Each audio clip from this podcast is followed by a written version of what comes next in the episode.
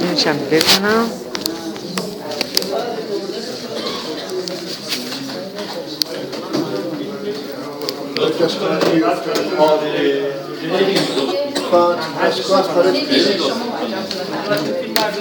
میشه ولی کیفیت مثل این که خیلی. و اینکه اصلا در اختیار قرار نمیدن. شما باید. ویدیو رو در اختیار قرار می‌تونیم بدیم آقا دکتر اگه ویدیو در اختیار بدیم. دیگه دو هفته بعدش هیچ که نمیاد. دوستانی که میان حالا اگر جلسه ای به دلیل نمی‌تونن بیان می‌تونن وایسشو از ما بگیرن. اما تصویر. تصویر نه. به هر حال قوانین احترام بذاریم دیگه. ولی اجازه دادن که فیلم بدیم فیلم بله. بگیریم شخصی می‌تونیم بگیریم ولی ما نمی‌تونیم این کار کنیم برای همه در اختیار بذاریم. بفهمید مرسی ممنون. خب ساعت سه شد ما شروع می‌کنیم. کسانی که دیرتر میان دیگه مسئولیت با بله خودشون. بله بفهمید خب به نام خداوند جان. خب اه، خوش آمد میگم به دوستان عزیز که خب اینجا یه مقداری به لازم مسیر بر مسیره و خب سخته. فکر کنم امروز هم روز اول سخت پیدا کردیم ما هم سخت پیدا کردیم. خب یه توضیحات ابتدایی رو خدمتتون بگم. ما از آغاز شاهنامه آغاز می‌کنیم. خب اینجوری که در پوستر اومده مثلا داستان گفتیم داستانهای شاهنامه رو ولی توجه داشته باشیم که ما به صلاح خود دیباچه شاهنامه مدخل ورود به شاهنامه است. بنابراین ما اگر آگاهی درستی از اون چیزی که فردوسی راجع به کتابش به ما حرف می‌زنه سخن میگه اگر ما این آگاهی رو نداشته باشیم خب طبیعیه که ممکنه بعد شاهنامه- رو درست نفهمیم بعد من ترجیح دادم که ما دقیقا دو جلسه من فکر می‌کنم که ما بتونیم دیباچه شاهنامه به پایان برسونیم خب دیباچه که به پایان برسه داستان شروع میشه. یعنی ما به صلاح خصوصا نزدیکترین داستان مهمی که در شاهنامه هست غیر از که غیر از گیومرد داستان جمشید هست و بعد داستان زحاکه و بعد فریدونه و بعد منوچه. اصلا داستان شروع میشه دیگه. پس فاصله نیست که ما بخوایم مثلا از یه بخشی از شاهنامه رو رد بدیم و بعد بپردازیم به داستانهای شاهنامه. پس بنابراین ما دیباچه بسیار مهمه. شاید دوست بعضی از دوستان علاقه ندارن به دیباچه. جذبشون نمی‌کنه. خب یه سری مسائل اوقات فلسفی مطرح میشه یه سری مسائل خلقت جهانه و اون با اون چیزی که انتظار داریم از شاهنامه که داستانهای بسیار مهیج و دلانگیز باشه خب نیست. منتها اگر ما بخوایم همون داستانهای مهیج و دلانگیز رو بفهمیم باید دیباچه رو بخونیم تا ببینیم که فردوسی راجع به اثرش چی میگه. و بعد اینکه وقتی دا- اگر بخوایم داستان رو بفهمیم باید با پیشینه این داستان آشنا باشیم. باید ببینیم که خب نقش فردوسی کجا بوده و نقش منبع او چی بوده. خب این همه اینها رو در دیباچه ما می‌بینیم که فردوسی میاد از منبع خودش صحبت می‌کنه از جهان بینی خودش صحبت می‌کنه. پس بنابراین اگه بخوایم خود شاهنامه رو بفهمیم با جهان بینی فردوسی بفهمیم نه تنها جهان بینی فردوسی بلکه جهان بینی اون در واقع کسانی که اه، شاهنامه گردآوری کردن پیش از اون و برمیگرده به ایران باستان و دنیای بسیار قدیمی. خب اینه که من ترجیح دادم با اینکه یه مقدار ممکنه که جاذبه کمتری برای دوستان داشته باشه دیباچه شاهنامه از آغاز اه، شاهنامه شروع کنیم به خواندن. خب. متنی که می‌خونیم متن تصحیح دکتر جلال خالقی مطلق. هر اون چاپی داشته باشین اشکال نداره. اون چاپ هشت جلدی رو داشته باشه یا دو جلدی یا چهار جلدی سخن. خب اگر کسانی که می‌خوان تهیه کنن هم قیمت مناسب تریه و هم خیلی به اصطلاح جدیدتر و نوتره. همون چهار جلدی یا دو جلدی سخن هست تهیه کنن. من تاکید می‌کنم که به نظر من اساسا دکتر خالقی ما شاهنامه شناسی می‌تونیم به پیش از دکتر خالقی و پس از دکتر خالقی تفسیر کنیم. یعنی آنقدر اهمیت داره این شخصه و کاری که در حال طی 50 سال اخیر انجام داده و تحولی که اصلا در نه تنها تصحیح شاهنامه بلکه در تحقیق و پژوهش شاهنامه وجود آورده. و اگر بخوایم منابعی رو در جنبه این شاهنامه بخوام توصیه کنم که شما مطالعه بفرمایید یادداشت‌های شاهنامه یادداشت‌های شاهنامه که جلد 9 10 11 پس 8 جلد متنه که مرکز داتو معرف چاپ کرده و سه جلد شهر و یادداشت‌های شاهنامه. خب در کنارش می‌تونید نامه باستان استاد کسازی هم بخونید. هر شهری که دیدین می‌تونید بخونید. ولی اینو من توصیه می‌کنم یادداشت شاهنامه رو. و بعد اگر بخوایم در کنار بحث هایی که ما اینجا مطرح می‌کنیم به موضوعات مختلف خب تحقیقاتی رو بخونید من سه نفر رو بهتون پیشنهاد می‌کنم. غیر از سیاه خودم که خیلی شاید مهم نباشه در درجه اول باز آثار دکتر خالقی دکتر خالقی تمام آثارش. تمام مقالات و کتاب هایی که ایشون نوشتن بعد دکتر محمود امید سالار و دکتر سجاد آید اندو من این سه نفر پیشنهاد می‌کنم. یعنی توی اینترنت هم شما وقتی جستجو کنی پر است از مقالاتی که از این سر و کسانی دیگه هم هستن که خب شاید وقتی که بحث می‌کنیم دکتر سجاد آید اندو دکتر جلال خالقی مطلق و دکتر محمود امید سالار و نه حالا حالا اون زیاد مهم نیست. خب پس تا اینجا ما متن مشخص کردیم که از روی چه متنی می‌خونیم. منتها اگر باز هم دوستان دسترسی نداشتن به متنی اشکال نداره. هر چاپی مثل چاپ مسکو رو بیارن خب ما می‌خونیم اختلافات خودتون هم متوجه میشید تصمیم می‌کنید. و اصلا راجع به این ضبطا بحث می‌کنیم. خودتون هم متوجه میشید که این اختلافات منشه این اختلافات چیه. خب اشکالی نداره. حالا من حتما کسی رو مجبور نمی کنم که حتما بره هزینه کنه شاهنامه بخره. به هر حال هر شاهنامه که خونید داریم بیاریم و ما از اینجا می‌خونیم و از روی دکتر خالقی و تصدیم کنیم خب ببینیم. ممکنه اوایل ما یه خود کمک پیش بریم. ولی مطمئنا وقتی که همینجور کلاس که پیش میره این گونه نخواهد ببینید ما ناچاریم در آغاز یه سری ساخت هایی که در سراسر شما تکرار میشه برای شما با توضیحات بیشتری یا خود مفصل تر بحث کنیم. خب وقتی که توی این جلسات اولیه این با این ساخت آشنا شدیم بعد به مرور وقتی که داستان رو می‌خونید دیگه من توضیح نمیدم. یا خودتون وقتی که داستان رو می‌خونید دیگه بدون اینکه به منابع مراجعه کنید اون ساختار رو متوجه بشین و بیتو معنی می‌کنید برای خودتون. و بنابراین اوایل نگران نباشید که اگر ببینید که ممکنه خب شما 50 هزار بیت ما از آغاز این جلسه شروع کردیم ممکنه واقعا به صلاح نمی‌دونم خانم تاجیک اینجا هستن یا نه. چقدر به صلاح تا چند جلسه می‌تونیم اینو ادامه بدیم هنوزم خودم دقیق نمی‌دونم. تا 20 جلسه رو مثل که خانم تاجیک به من گفتن. بعدی اگر دوستان علاقمند بودن من برای من هیچ مسئله نیست و می‌تونیم این جلسات رو تا پایان شاهنامه ادامه بدیم. پایان شاهنامه. خب. من هر جلسه بخش مشخص می‌کنم که دوستان لطف کنن بخونن.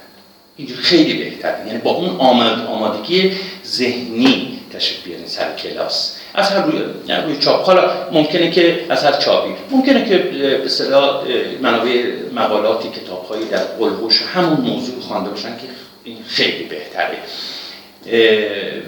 بعد نکته بعدی که پیش از اینکه ما درس رو بخوام شروع کنم این نکته خیلی مهمه. ببینید این کلاس ها ما فرض رو می‌گیریم که دوستان عزیز یک آگاهی مقدماتی نسبت به شاهنامه دارن. پس بنابراین ما اینجا از صفر شروع نمی کنیم و این امکان هم واقعا وجود نداره. پس بنابراین ما این فرض رو مطرح می‌کنیم که یک آگاهی کلی نسبت به شاهنامه دوستان دارن و ما اینجا سعی می‌کنیم که این آگاهی ها رو افزایش بدیم. بنابراین این امکان برای ما نیست که راجع به جزئیات و اون بدیهیات شاهنامه شناسی با اینجا توضیح بدیم. خب یه نکته که نکته دیگه که می‌خواستم آغاز جلسه با شما صحبت کنم اینه که روی تلفظهای شاهنامه است. یکی از مسائل به هر حال پیچیده شاهنامه شناسی این که ما امروزه این شاهنامه رو واژه های شاهنامه ساخته اصلا چگونه بخوانیم؟ آیا باید مانند درست زمان فردوسی همونجوری که تلفظ می‌کرده باید امروز تلفظ کنیم یا نه؟ مانند امروز. اون چیزی که امروز ما می‌کنیم من اعتقاد بینابین دارم. یعنی اینکه اگر ما بخوایم در واقع این اون تلفظی که فردوسی شاهنامه رو نوشته بخوانیم برای امروز خیلی خود دشواره و همه جای ما پژوهشگران به نتیجه قطعی نرسیدن. یعنی نمی‌دونن که واقعا این نخسته یا نخسته ببینید خیلی واژه‌های دیگه به همین شکله. ولی بعضی مشخصه. یعنی ما نمی‌تونیم در واقع مثل زمان فردوسی نخونیم. به خاطر اینکه اساسا اون سخن فردوسی اگر ما امروزه به شکل امروزه بخوانیم اون استواری سخن فردوسی از دست میره. مثلا ما بخونیم سخن به جای سخن. خب؟ وقتی فکر با بون قافیه میشه. خب؟ در اینجا وقتی که قافیه که به هم بریزی یعنی سخن. به یعنی اون قوت و صلابت شعر فردوسی از دست رفته. پس بنابراین تا اونجایی که امکان داره ما سعی می‌کنیم در همین کلاس ها هم اون تلفظ های زمان فردوسی رو به شما یادآور بشیم که خب گفتم که واقعا خیلی دشواره که ما امروز عین به سخن فردوسی رو بیان تلفظ های فردوسی. مثلا هم مثل آغازین شاهنامه رو. واقعا دکتر خالقی همین میگه. میگه مثل آغازین شاهنامه رو اگر ما بخوایم مثل زمان فردوسی بخوانیم باید اینجوری بخوانیم بنامی خداوندی خب این یه مقداری به به اصطلاح افغانی های عزیز ما و تاجیک ها نزدیک این تلفظ. چون کسر اضافه ای تلفظ میشه بلند تلفظ میشه می‌شده در قدیم. یا با عرف او بلند تلفظ می‌شده. یا اون حرف اضافه به که امروز میگیم در قدیم در تلفظ می‌شده. ما واژه هایی که با اگه پهلوی خط می‌شده مثل جامد نامد همه اینها با ا تلفظ می شده یعنی با زمان فردوسی و بعد از اون میخوندن جامع نامه دیده شنیده. خب ما اینا رو نمی خب چون دیگه اصلا ممکنه اون ابزار انتقال گسسته بشه. می‌دونی؟ و اون روی تلفظهای اساسی تاکید می‌کنیم که حین خوندن من خدمتتون میگم. پس تلفظات یک حالت بینا بین آن چیزی که در زمان فردوسی بوده و اون چیزی که ما امروز تلفظ می‌کنیم. خب؟ اون چیزی که توی این کلاس من اهمیت میدم دوستان از من توقع نداشته باشن که من اینجا بیام داستانهای شاهنامه رو براتون تعریف کنم یا یا تحلیل کنم. قصد من اینه که شما رو با متن شاهنامه آشنا کنیم و داستانها رو در متن بخوانیم می‌دونیم منظورم چیه؟ من اعتقاد دارم که اساسا اون چیزی که باعث جاودانگی شاهنامه شده زبان شاهنامه نه صرفا محتوای اون. بنابراین این چیزی که الان فرمولیست روسا و روسی و بعد ساختارگراه ها اینها میگن کاملا من اعتقاد بهش دارم. یعنی وگرنه خود داستان شاهنامه مگر منابع دیگه هم هست؟ خیلی از این داستان شاهنامه تو منابع دیگه شما می‌کنه ولی چرا شاهنامه جاودانی شده و اینقدر خواننده داره شما رو از دور نزدیک کشونده اینجا که شاهنامه بخوانید؟ اون زبان شاهنامه است. نه صرفا محتوای اون پس بنابراین اون چیزی که اینجا من می‌خوام تاکید کنم روی اون اینکه ما بیایم این زبان شاهنامه رو بشناسیم.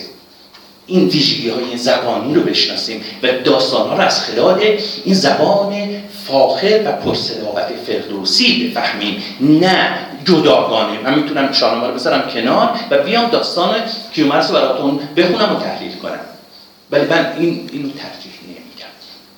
و هر اون چیزی که می‌خوام توضیح بدم در خلال داستان ها براتون توضیح میدم. وقتی شاهنامه رو می‌خونیم خب به بیتی می‌رسیم. اگر نکته اسطوره‌ای داشت نکته زبانی داشت همونجا براتون توضیح میدیم. و همونجا شما با داستان پیشینی داستان آشنا میشین. نه یه چیز مجزا. من از دوستان عزیز می‌خوام بعد از پایان جلسه راجع به این روش که من صحبت کردم اگر نظر خاصی دارین حتما روی برگه کاغذ بنویسین بدید خب روش ما این که ما دو ساعته تا ساعت سه تا چهار و نیم من نکات رو میگم بدون اینکه پرسش پاسخی باشه. به خاطر اینکه به حال باید با پیش هم بریم. خب؟ و بعد نیم ساعت هم می‌زنیم برای پرسش پاسخ. اگر نظر دیگه ای دارین لطفا تا پایان جلسه یه برگه کاغذ پیشنهادی دارید ممکنه بگین اصلا روش شما اشتباهه این روش بهتره. حتما من فکر می‌کنم.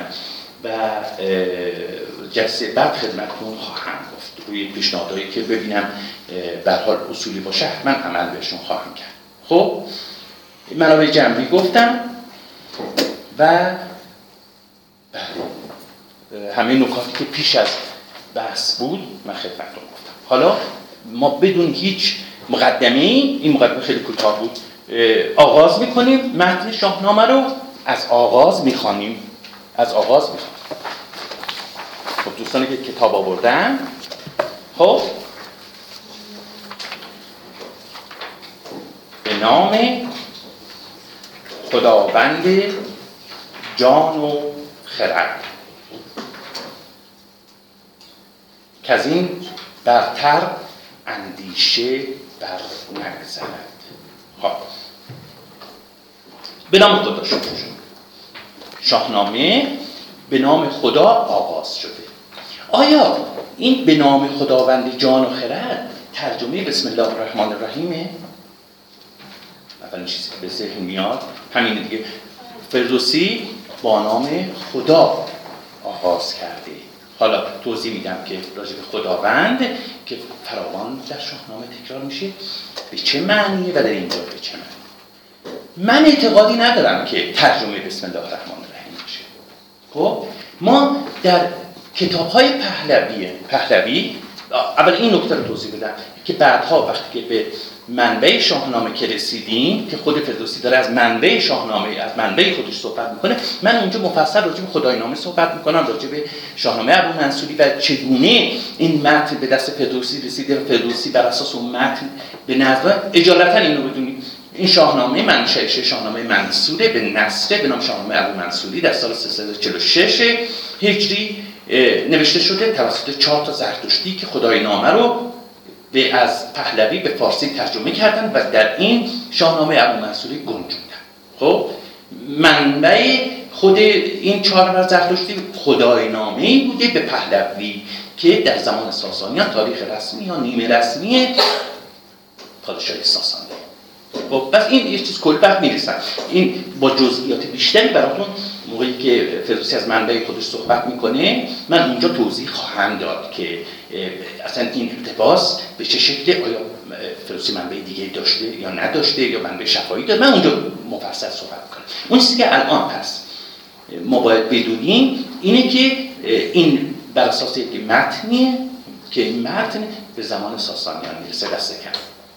و بسیاری از داستانهای در واقع که در شاهنامه هست به دوره اوستا باز میگرده. حتی به یک میراث هندو ایرانی. حتی میراث هندو ایرانی. بنابراین وقتی که ما می‌بینیم این بیت میگن که رستم یلی بود در سیستان منش کردم رستم داستان یک جعل مطلقه.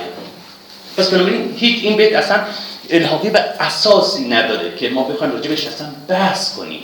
خب؟ پس اینها ساخت و پرداختی. من فکر می‌کردم این چیز بدیهیه ولی با این حال گفتم تصور می‌کنن که این داستان ها رو فردوسی از ذهن خودش خلق کرده. نخیر اصلا اینجوری نیست. تمام این داستان ها میراث باستانی ایرانه و در خدای نامی بوده و فردوسی اونها رو به نزد در هنر فردوسی زبان نظم و شعر اونه ببین به این نکته توجه کنید. زبان فردوسیه که تاکید کردم خب در اینجا در بسیار از متون پهلوی ما می‌بینیم که به با این شروع میشه. خب پتنام ای یزدان یا یزدان.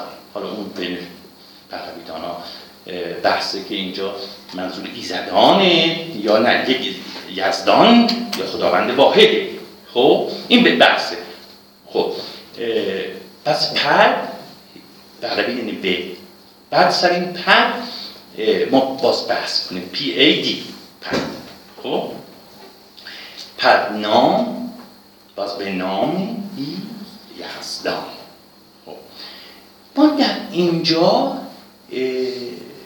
راجع به پر باز دوباره باز بحث داریم که به جاش رسیدم. اینو توجه داشته باشیم به یادم داشته باشیم من بخواستم این نکته هم پرانتز خدمتتون بگم. ببینید اگر این کلاس ها رو یکی بیان یکی نیاین بعد وقت برای خودتون مشکل میشه. من دیگه یه بار توضیح میدم. یعنی واقعا دوستانی که پی دا- این کلاس ها رو پیگیری میگن انتظار ندارم. من هر جلسه بیام برای کسانی که نبودن احیانا می‌خوام دوباره همون مطالب توضیح بدم.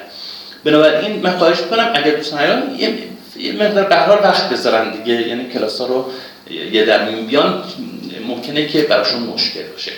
پس ما اینجا با پس در پهلوی ما یه حرف اضافی پد داریم که به ذهن بسپاریم خب P A D خب بعدا می‌خوام راجبش بحث کنم. وقتی به جاش که رسیدم روی این می‌خوام بحث کنم.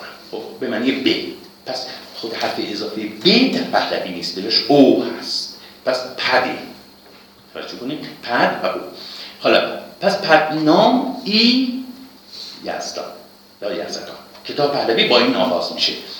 ما می‌تونیم تصور کنیم که در اینجا وقتی که به نام خداوند یعنی پدنامی یزدان یا یزدان ممکنه که به اصطلاح ارتباطی با بسم الله الرحمن الرحیم نداشته ممکنه هم خوشانی هم دارن. در حال این در به اصطلاح اه، قرآن هم بسم الله الرحمن الرحیم شروع میشه و اینجا هم در حال می‌خوام روی این تاکید کنم. من اعتقاد دارم که خب بعد می‌رسیم. فردوسی شیعه بوده مسلمان بوده بحثی روی این ندارم. در دیباچه هم به احادیث اشاره داره و اما اونچه که مهمه در خود دیباچه هم باز بخش های ایرانی اسلامی با همدیگه در کنار همدیگه قرار گرفتن. باید توضیح میدم. و ولی بدنی شاهنامه اون چیزی که بدنی شاهنامه رو تشکیل میده متن خداینامه است و ربطی به میراث اسلامی نداره. این نکته رو توجه داشته باشید. بنابراین کسانی که میان مرتب بخوان اون داستان خسرو انوشیروان داستان نمی‌دونم رستم و داستانهای جمشید و ضحاک و بعد بخوایم از تمام این گفتارهایی که در این داستان ها مطرح شده بخوایم عقاید اسلامی رو بکشیم بیرون این کار غیر علمیه به خاطر اینکه اساس شاهنامه روی در واقع میراث باستانی پهلوی نهاده شده که ارتباطی با اسلام نداره. توجه کنیم این حسن اسلام نیست که ما بخوایم از یک متن باستانی بیایم احادیثی بیرون بکشیم که ممکنه توارد باشه. ممکنه به اصطلاح هر دو قوم یک مسئله ای رو که مثلا راجع خرد خب ما یک پهلوی کتابی داریم به نام مینوگ خرد مینوی خرد که همتون می‌شناسید. اینقدر اهمیت میدن به خرد. الان هم رسیدیم به نام جوان خرد. وقتی راجع به خرد هم توضیح میدم. خب ما هر جایی که به اهمیت خرد در شاهنامه توجه داشته فردوسی ما بیایم فرض کنیم یه سری احادیثی رو بیرون بکشیم بگیم که اینجا منبعث است این حدیثه این کار غیر مگر جایی که توی مقدمه توی دیباچه تصریح داره به حدیثی از در واقع از محمد صلی الله و دیگر از علی و علیه السلام و دیگران اون در شکی نیست. ما اونجا می‌تونیم به راحتی تشخیص بدیم که مقدمه رو می‌خونیم و راجع به اونها هم بحث می‌کنیم. ولی این مسئله رو جدا کنیم در ذهن ذهن خودتون. خب؟ پس بنابراین این آغاز شاهنامه به نام خداوند خب طبعا کتاب وقتی که متون پهلوی با پدنامی یزدان شروع میشه خب چرا خدا خدای نامه شروع نشده باشه؟ خب خدای نامه وقتی با پدنامی یزدان شروع شده و طبعا اون رسیده به شاهنامه ابو منصوری و شاهنامه ابو منصوری رسیده به و فردوسی هم دیده این دوتا یعنی هم مسلمانه و همین میراث دستش داده. دید داشته دیده که این دوتا با هم همپوشانی داره. دیده با, با هم همپوشانی داره. پس بنابراین اینو در سرآغاز شاهنامه خودش گذاشته. خب؟ به نام خداوند. نکته دیگه که ثابت می‌کنه این آغاز شاهنامه آغاز شاهنامه در متن اساس فردوسی بوده اینه که ما خود به نام خداوند جان و خرد رو همین آمدن خداوند جان و خرد فقط در اینجا نیست. لاقل در پنج شیش جای دیگه شاهنامه اومده. و در بسیاری از این نامه ها نامه های حتی دوره تاریخی نامه هایی که فردوسی از روی منبع خودش داره نقل می‌کنه بعد اونجا باز میگه میاد میگه سر نامه آغاز شد بعد به نام خداوند. خب اونجا چطور؟ اگر ما اینجا فکر کنیم که دیباچه شاهنامه فردوسی از خودش در برده و در اونجا که داره از روی متن شاهنامه رو به نظم میاره پس یه قرینه برای ما که در واقع اینها منبعث از منبع خودش بوده. خب؟ حالا یه توضیح مختصری راجع خداوند بدم که این باز سراسر شاهنامه تکرار میشه. به فراوان هم کار ببینید در دو متون پهلوی خداوند خودای خودای خب؟ خب خودای یا خداوند. خب که حتی قوت هم شنیدیم. ببینید اینا این تفاوت مثل زرتوش زردوش برمیگرده به یک چیزی در پهلوی میگیم املای تاریخی. یعنی در خط یه زمانی ت نوشته می‌شده و ت تلفظ می‌شده و بعد زبان که تحول پیدا کرده خط محافظه کار دیگه. زبان تحول بوده خط مونده. و توی خط میشه قوت در واقع. این اختلافات رو توجه داشته باشیم. زرتوش و زردوشت و قوتهای به هر حال خدا امروز به ما رسیده. خب بشن دار یک تلفظ میشه. نه تایی توجه کنید خب خوبدای یا خدا در متون پهلوی بیشتر به معنی امروزی نیست. به معنی سروره رهبر سروره خب بعدها بعد از اسلام بعد از اسلام این خداوند رو اختصاصا ایرانی ها برای پروردگار به کار می‌برند خب؟ بعد اینه که خوبدای نامگ یعنی نامی شاهان. توجه کنید خوبدای نامگ که نام آشناییم و می‌دونیم که در زمان ساسانیان کتابی بوده به این نام و بعدها به عربی ترجمه شده به نام سیر الملوک و بعد به فارسی ترجمه شده به عنوان شاهنامه. چرا با شاهنامه؟ چرا خوبدای نامه شد شاهنامه؟ به خاطر که اون خوبدای رو اختصاص اختصاصا برای چی به کار بردن؟ پروردگار. پس بنابراین معادل خوبدای در خدای نامه رو شد شاهنامه. که امروز ما میگیم شاهنامه. یعنی نامیه یعنی نامک یعنی کتاب. در چیز داریم در پهلوی فراوان داریم نامک یعنی کتاب. بنابراین خوبدای نامک یعنی کتاب خوبدایان. و بعد ترجمه شد به شاهنامه یعنی کتاب شاهان. توجه کردیم تفاوتو خب پس خداوند به معنی دارنده به معنی صاحب به معنی سروره در متون پهلوی. خب بعد اینجا هم دقیقا به هم به نام خداوند جان خرد. خب به نام پس اینجا خداوند اختصاص پیدا کرده به خدا پروردگار. خب اون کسب اضافه یعنی آفریننده جان و خرد دارنده جان و خرد. توجه کنید ما در اینجا هر دو معنی خداوند رو می‌بینیم. هر دو معنی خداوند بینید یعنی هم خداوند به معنی پروردگار و هم به معنی چی؟ آفریده و صاحب جان یعنی منشأ جان و خرد به نام خداوندی که منشأ جان و خرده. خب؟ آفریننده جان و خرد. خب؟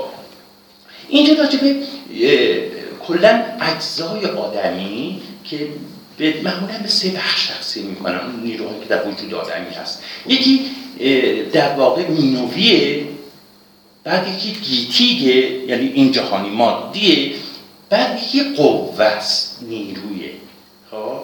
مثلا ما وقتی که صحبت از تن می‌کنیم این گیتیگه. میگن مثلا گیتیگه. این دنیایی دیگه. مادیه تن. تن مادیه. پیکر. خب؟ که پیکر بعد یه سری نیروها نیروهای در واقع نینویان ورای تنن. خب که ما می‌دونیم. مثل جان روان. خب پس, پس ما در تلفظ شاهنامه آشنا میشیم. خب پس ما روان میگیم روان. خب در پهلویش هم روان روان. من یه, یه نکته راجع به همین تلفظ ها می‌خوام اضافه کنم. خب ما از کجا بدونیم که مثلا الان من گفتم روان خب شما بگین که خب چرا روان نه؟ چرا روان نه؟ ما امروزی هم روان تلفظ می‌کنیم. چرا روان نه؟ ببینید توی در واقع این تلفظ ها یه سری ملاک ها ما داریم. یه سری ملاک هاست خب این ملاک ها چیه؟ یکی که در متن پهلوی چی به کار رفته؟ یکی امروزه چی به ما رسیده؟ برایند این در واقع نکات که دلایلی که خدمتتون میگم ما تصمیم می‌گیریم که در زمان فردوسی احتمالاً این واژه چی تلفظ میشه خب چرا میگه متون پهلوی؟ به خاطر اینکه زبان فارسی دلی ادامی زبان فارسی میانه است پهلویه. توجه کنید. نه زبان شرق ایران مثل اوستایی و سغدی و دیگران. پس ادامی زبان زبانی بوده که در مرکز غرب ایران تیسفون. ما میگیم دربار دیگه زبان دری یعنی دربار تیسفون. خب پس بنابراین زبان فارسی که امروز به ما رسیده ادامه زبان فارسی میانه زبان پهلویه که در دوره ساسانیان در دری در زبان ساسانی رواج داشته. و امروزی هم اون زبان پهلوی یعنی اون متونی که به این زبان برای ما باقی مونده که کمن نیستن. خب پس یکی از در واقع شواهد و قرائن ما برای راستی آزمایی یک تلفظ در شاهنامه متون پهلویه. خب چرا برای ما مهمه؟ به خاطر اینکه فردوسی حدود 350 تا 400 سال بعد از اسلام زندگی می‌کرده. درسته؟ یعنی بعد از اون که ما تصور کنیم که وقتی که عرب حمله کردن زبان پهلوی دیگه از گردون خارج شد. خب البته تو سال بعدم بود. از گردون خارج شد.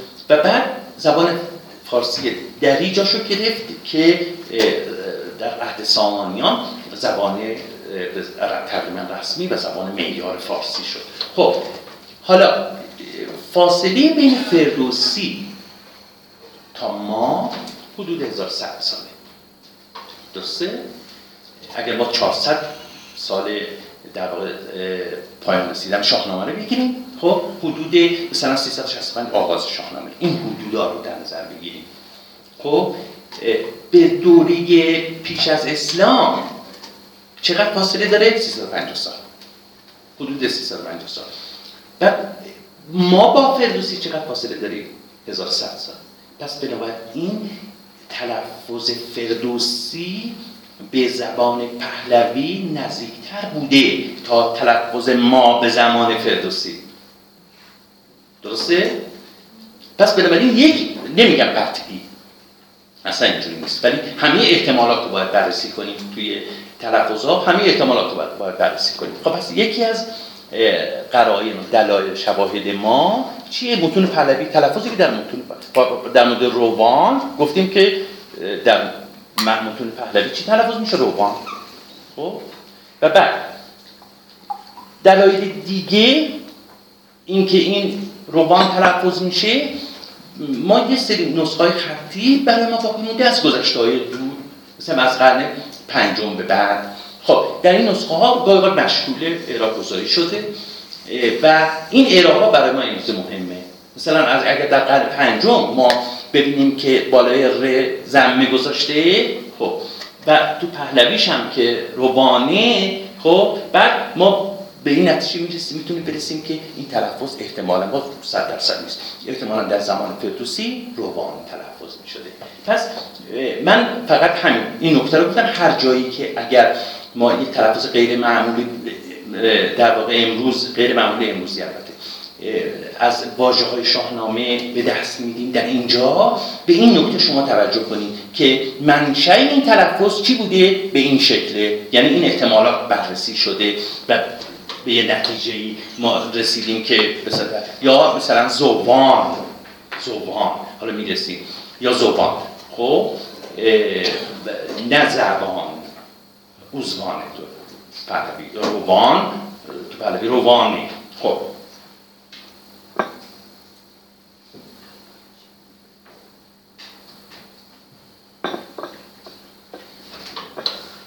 گفتیم سه بخشه. اون نیروهایی که در یکی اون بخشی که رسیدیم گفتیم روانه مینویه. درسته؟ یعنی ورای تنه. جان هست مثلا. فروشی هست فروش خب؟ و بعد یکی گیتیگه پس یکی مینویه و یکی قوه است. نیرویه. مثل چی؟ مثل هوش. مثل خرد مثل ویر خب اینا یه مقداری به اصطلاح در متون پهلوی اون چیزی که نیاکان ما به حال داشتن امروزه برای ما خیلی خیلی پیچیده است یعنی حدود ده تا دوازده این جزء آدمی در آدمی در واقع نام دارن در متون پهلوی که وقتی همپوشانی همه جا نمیشه امروزه دست کم برای ما اینا رو متمایز کرد. مثلا اینکه جان با روان چه فرق می‌کنه؟ خب بعد یه همپوشانه باز فروح داره فروشی داره با روان. و اینا من نمی‌خوام سرتون در برم خیلی بحث پیچیده و اون چیزی که الان پس به بحث ما مربوط میشه که به نام خداوند جان و خرد. وقتی میگیم جان و خرد اینو من توضیح دادم. پس اون جانش به اون محدوده اون عناصر مینوی انسان مربوط میشه و خردش به اون قوه که خب طبعا ارتباط داره بیشتر با اون نیروهای مینوی در واقع آدمی سر کار داره. خب حالا شاید تمایزاتی بعدم شد که همه اینا توی شاهنامه هست من همینجا توضیح بدم. ببین این این قوه ها سه تاش از همه مهمتره. خب؟ سه تاش از همه مهمتره. اولیش ویره. ویر هم چیزی که امروز هم داریم. خب؟ به هوش و اینها میگن. ویره بعد هوشه و بعد خرد. خب؟ این مراتبی داره. این مراتبی داره در متون پهلوی خصوصا دادستان دینی و و بعضی از پهلوی اینا توضیح دادن که در واقع هر کدوم معانی اینها چیه ویر اطلاعات گردآوری می‌کنه. توجه کنید. ویر اطلاعات گردآوری می‌کنه توی وجود آدمی. خب؟ بعد هوش اینو ضبطش می‌کنه. نظمش میده. خب؟ ضبطش می‌کنه حفظش می‌کنه. الان که من دارم این معانی تو پرمه می‌تونه خود تطبیق بدیم با اون واژه‌هایی که امروز داریم ما به کار هوش کارش همینه دیگه نه؟ و بعد خرد کار مهمه. امروزه میگیم این نرم افزارا پردازش می‌کنه. خرد کارش پردازش این اطلاعاته.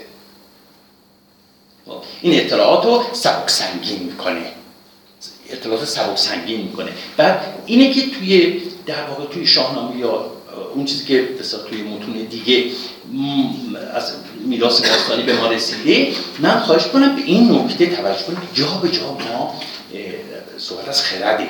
پس بنابراین این معنیشو باید همون آغاز جلسه که این جلسه اول باشه من می‌خوام براتون جا بیافته که این معنی خرد یعنی نیروی پس تمیز دهنده خب تمیز دهنده نیروی شناساننده. نیرویی که می‌تونه خوبی و بدی رو بشناسه. خب ضرر و سود رو بشناسه. پس نیروی تشخیص قوی تشخیص این اطلاعات در وجود در واقع آدمی میاد و این چیکار می‌کنه؟ نظم و نسق میده. خب بعد میشناسونه. پس این کار خرد یا پهلویش هم همین خرده و خرد توی اوستا و این توی ایران باستان بسیار مهم بوده. گفتم یه کتابی اصلا به پهلوی داریم به نام نیروی خرد. و بسیاری از در واقع متون هم متون دیگه پهلوی هم از خرد صحبت شده. خب جان چیه؟ جان یا گیان یا ویانای پهلوی؟ جان باز جز همون نیروهایی که گفتم نیروهای چیه نیرویه دیگه؟ اون برای تن هست. جان یا گیان نیروی زیسته. خب حافظ تنه. حافظ تنه. و شما می‌بینید امروزی هم میگیم جان داد یعنی شما یعنی جان از بدنش خارج شد. پس اون نیرویی که تن را نگه میدارد و حفظ می‌کند. نه نه نه نه نیروی چیزه گیتی نیست. تن رو حفظ می‌کنه. مینویه ولی تن رو حفظ می‌کنه. نه نه تن گیتی بگیم جسمه. جسمه. خب. نه نه ببینید جان این تن رو حفظ می‌کنه. توجه کنید. نیرویی که در خب روان هم همینجوره. ارتباط داره با تن. فرور هم همینجوره. فرورشی هم همینجوره. به حال با اینا با تن فرورشی رو میگیم پروراننده تنه. اصلا به لحاظ لغوی هم همینو در واقع پیشنهاد دادن. پروراننده تنه. اینا هم ارتباط داره با تن. ولی خود اون نیرو مادی نیست. مقصودم اینه. اون نیرو مادی نیست. خب؟ پس آغاز شاهنامه با چی؟ خداوندی که جان را و خرد را آفرید. آغاز شده. خب؟ حالا روی این بحثایی هم هست. بحثایی که استاد علامه ما دکتر زریاب پیش کشید و بعد دیگران هم به هر حال الان مطرحه و من این نظر رو نقل می‌کنم بدون اینکه در واقع نظر خودم یک ممتنه یعنی من خیلی با قاطعیت نمی‌خوام بگم این نظر رو که من می‌خوام مطرح کنم راجع به همون مصرع اول. من خیلی قاطعانه نمی‌تونم بپذیرم. ولی من اون چیزی که در واقع من اهمیت میدم این که ما این رگه ها و پیوند های شاهنامه رو با میراث باستانی باید ببینیم. نه لزوما همه این رو با میراث در واقع اسلامی. توجه کنیم اینا باید متمایز کنیم. اون چیزی که در مورد همین مصرع اول گفتم گفتم که جان جان یه نفس کلی و خرد عقل اول. یا خلق اول و عقل کلی. خب بین فلاسفه از ارسطو و افلاطون و بعد ما افلاطیون و بعد حکمای دوره اسلامی و اینها این چیز فلسفی هست. میگن اصطلاح عقل اول نخست از خداوند صادر شده و بعد عقل اول نفس اول رو آفریده و بعد دیگه اون یه سری ده عقل و بعد اصلا سر کنه نمی‌خوام در بیارم. دوستان که علاقمندن برن. بخونن خب این چیز به نظام و سیستم ارسطوییه که بین حکمای اسلامی ما هم هست. خب بعد اینجا میگن اشاره به همون عقل اول خرده. خب بعد ما دو تا عقل داریم توجه داشته باشیم یه موقعی باز توی متنم می‌بینیم ما یه عقل کلی داریم یه عقل جزئی. پس عقل جزئی اون که از خداوند صادر شده و منشأ خلقته و کل در واقع جهان منشأ خلقته و یک عقل جزئی که در وجود آدمیه. پس این دوتا رو متمایز کنید از هم دیگه. خب؟ حالا جان هم همینجور. جان. خب میگه نفس کلیه و اون جان که در وجود آدمیه. توجه کنید البته این که در وجود آدمیه خب منشأش همونه. همون جان حالا اینجا در واقع نفس کلی و عقل توی مذهب اسماعیلی هم هست. خب؟ یکی از دلایلی که استاد ما دکتر زریاب میاره برای اسماعیلی بودنش همین مباحثی که مطرح کنه بازم می‌رسیم جاهایی که اشاراتی در اسماعیلی بودن فردوسی هست. ولی قطعی نیست. اون چیزی در مورد مذهب فردوسی ما بعدا بحث می‌کنیم. اون قسمتی که در واقع خودش داره از مذهبش صحبت می‌کنه اونجا بحث می‌کنیم. ولی اون چیزی که به اسماعیل بودنش که اینجا اشاره کرده مربوط میشه اینه که واقعا امروزه دست کم برای من مسلم نیست. ولی این مسلمه که فردوسی شیعه بوده. فردوسی شیعه سنی نبوده. این مسلمه بر من. ولی این که حالا شیعه دوازده امامی بوده شیعه اسماعیلی من هنوز هم تردید دارم.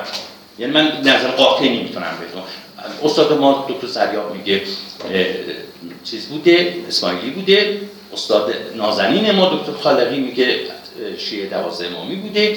و من فکر می‌کنم یک قرائنی بر اسماعیلی بودنش هست و یه سری قرائنی هم هر حال شیعه دوازده امامی بودنش. حالا حالا خیلی به هر حال این هنوزم بحثه. هنوزم مقالات می نویسن و بحث ها بحث می‌کنن که هر حال شیعه شیعه بودن شکی نیست. اون ارادتی که به حضرت علی علیه السلام داره اصلا در هیچ کس شک نداره بعد اصطلاحاتی که میاره اصطلاحات شیعه است فسی یعنی رسالت شده از طرف خداوند خب این ما دیگه هیچ شکی نداریم که در واقع مسلمان و شیعه است. ما روی این بحث نمی‌تونیم اون اونا که میگن زرتشتی بوده نمی‌دونم کاملا به بیراه میگن اصلا نست و نادیده می‌گیرن. می‌دونی؟ یعنی چیزی که ما بعدا می‌خونیم. سریع توی دیوارچه اومده در اون بیت هم در همه نسخه شاهنامه هست. بعد ما بخوایم همه اونها نادیده بگیریم و بعد بگیم که به خاطر اینکه خدای نامه رو به نزد در آورده حتما علاقه به زرتشتی داشته و و زرتشتی بوده. نخه اصلا من دست کم از نگاه من تردیدی نیست که فردوسی شیعه بوده. مسلمان بوده و شیعه بوده و در حال اعتقاد داشته. خب پس جان و خرد گفتید البته اگر می آورد به نام خداوند خرد و جان درست در بود چون اول عقل کلیه و بعد نفس کلی. توجه اون مراتب خلقت در در واقع فرقه اسماعیلی. اسماعیلی رو من توضیح بدم دوستان. ببینید توی در واقع صفحه اسلام یه فرقه ای از امام موسی کاظم علیه السلام جدا میشه. خب؟ بعد به نام اون قائد به امامت پسرش اسماعیل بوده بودن. و بعد پسران اسماعیل به همیشه و بعد خب ما شیعیان دوازده امامی قائد به ادامه اون امام جعفر صادق و دیگران بودیم. خب این فرقه اسماعیلی یه فرقه روشنفکر اون زمان که ما می‌دونیم بعدها فاطمیان حکومتی رو تشکیل دادن در مصر رو و بعد در ایران رو که می‌دونیم در زمان اوجش در زمان سلجوقیان بود حسن صبا و دیگران اینا که می‌دونیم. و این تفکرات تفکرات اسماعیلی در زمان فردوسی هم بسیار در واقع این فرقه فرقه روشنفکری محسوب می‌شد. در اون زمان یک فرقه مبارزه. مبارز و روشنفکر محسوب می‌شد. خب خیلی ایرانیان هم بودن که جز فرقه اسماعیلی بودن. برای همین میگن که فردوسی هم ممکنه البته که فردوسی نمی‌تونسته در خود متن شاهنامه مقدمه شاهنامه اینو بیان کنه. خب اون نمی‌تونه بیاد کتابش رو به یک پادشاه سنی مذهبه اهدا کنه و بعد بیاد اولش هم بگه من اسماعیلی هم خب نمی‌کنه. اصلا اون دیگه انگشت در جهان کردم و قرمتی میجویم. خب چطور ممکنه که بیاد؟ و بنابراین باید مخفی می‌کرده. فردوسی اگر هم اسماعیل بوده باید مخفی می‌کرده. و خب شاید لابلای مقدمه که ما می‌خونیم ممکنه یه سری اعتقاداتی بتونیم تطبیق بدیم ولی قطعی نیست واقعا. خب ما نیم ساعت یه ساعت راجع به بسته اول بحث کردیم نه؟ ولی لازم بود. لازم بود یه سری واژه ها توضیح داده بشه چون ما سر کار داریم با این واژه ها خب؟ که از این برتر اندیشه بر نگذرد. میگه که برتر برمیگرده به مثله اول. برتر برمیگرده یعنی برتر یعنی فراتر. ماورای آن چیزی که ما در آغاز شاهنامه گفتیم به نام خداوند جان و خرد ما از این برتر دیگه فکر و ذهن ما نمیگذرد عبور نمی‌کنه ما فقط می‌تونیم بگیم به نام خداوند جان و خرد دیگه بهش چیزی نمی‌تونیم بگیم. این بحثی که فردوسی ما امروز خوش ما یا نیاد فردوسی اعتقاد بهش داشته. اعتقادش در وجود خداوند نباید چونه چرا کرد. نباید بحث کرد. اینجا یه مقداری باز فاصله می‌گیره از اون بحث های فلاسفه. خب؟ بحث فلاسفه که به هر حال می‌خوان بیان به لحاظ عقلی عقلانی خداوند رو اثبات کنه اینجا فردوسی فاصله بگیره. یا در بیتو بعد می‌خونیم. میگه ایا فلسفه دانه بسیار بوی نپویم به راهی که گفتی بپوی. خب، اگر می‌خواست به اون عقل اول و عقل نفس اول اون, اون نظام پیچیده ارسطویی رو قبل چطور این حرفو می‌زد؟ صریح میگه ایا فلسفه دانه بسیار بود؟ به هر ما روی اون بحثی گفتم این عقل اول به هر تردید وجود داره. برای من قطعی دست کم برای من قطعی نیست که بیام بگم که این لزوما همین همین است و بس. نه. من بیشتر ارتباطش میدم به همون میراث باستانی خب؟ و اونجا هم اتفاقا عبارتی در مینوی خرد هست که اونجا در واقع اون خرد غریزی به اونجا نام می‌بره که میگه من از اولی که اورمزد جهان را خلق کرد من با اورمزد بودم. یعنی یه جور همپوشانی داره با عقل کلی. خب؟ یه جوری همپوشانی داره با اون چیزی که در نزد فلاسفه به عقل کلی معروفه. پس اینجا من یه واژه بر فقط بحث نکردم که باز این در شاهنامه بسیار مهمه نام. اینجا نام یعنی چی؟ نام. نام بسیار اهمیت داشته خصوصا در قبایل ابتدایی بسیار مهم بوده که جاد... می‌گفتن که جادوگرا وقتی که فکر کنم امروز هم شما شنیدید کسی که میره جادو می‌کنه میگه اول نامشو بگیم دیگه در بعد با اون نام نام شخص کاری می‌کنه کارایی می‌کنه. حالا کار درست غلط نمی‌تونه در همینجور بوده. یعنی اگر کسی نام کسی رو تصاحب می‌کرد مثل اینکه هستی او رو تصاحب کرده. وجود او رو در اختیار گرفته. خب؟ مثل که وجود او رو در اختیار گرفته. این توی به اعتقاداتی هست که توی قبایل ابتدایی وجود داشته. خب؟ بعد تو. توی شاهنامه هم هست. شما نگاه کنید ببینید در سراسر داستان رستم سهراب هیچ وقت رستم نامش رو نمیگه. در خیلی از جاهای دیگه هم نمیگه. ولی بعضی جاها میگه. ولی خیلی جا خیلی داستان ما داریم. و بعد اگر دوستان یادشون باشه شاهنامه خوندن داستان فریدون خب با پسرانش. خب پسرهای فریدون هر سه تا به سن ازدواج می‌رسن. هنوز نامی ندارن. هنوز ناکرده نام. هنوز پسر خب هنوز نام ندارن. تازه مثل اینکه بعد از ازدواج تازه به رسمیت شناخته میشن. بعد که میرن دخترای سرف پادشاه یمن خواستگاری می‌کنن بعد تازه اونجا فریدون برای هر کدوم نام می‌گذاره. خب؟ اینا به هر حال به یک نامی نامیده می‌شدن. در گذشته من فکر کنم این سنت ها حتما آشنایی دو نام داشتن. خب؟ یه نامی که پدر مادر اول میذاشتن روی فرزند خب که هیچ کس باید نباید می‌دونست. فقط پدر مادر می‌دونستن. این نام این شخص اینه. و بعد یه نامی صداش می‌کردن که یه جوری شیطون گول بزنن دیگه جادوگرا رو گول بزنن حتما.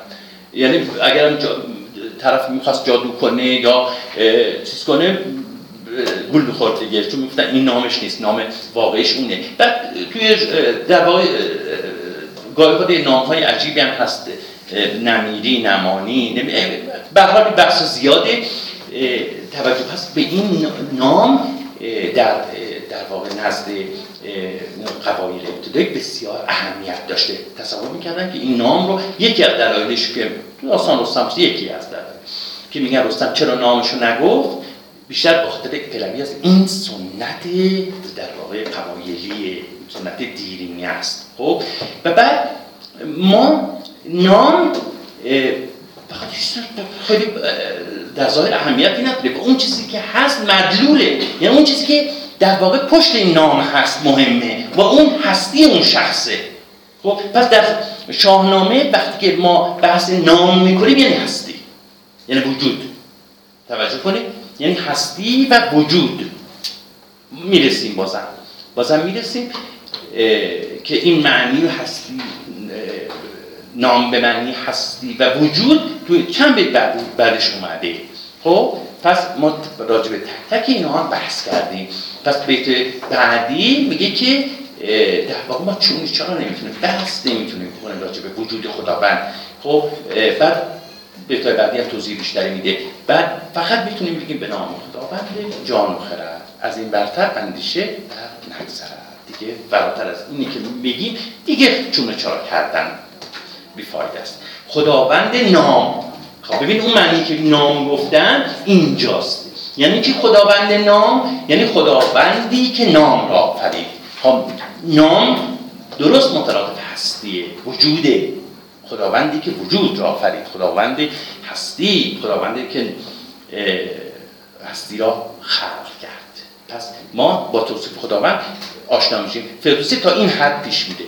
تا این حد برای ما پیش میده. خداوندی که این هستی رو آفریده ما باید بهش خستو بشیم. ایمان بیاریم بدونی که چون چرا کنیم. توجه داشته باشیم بدونی که چون چرا خداوند نام و خداوند جاریه خب کون و مکان دیگه.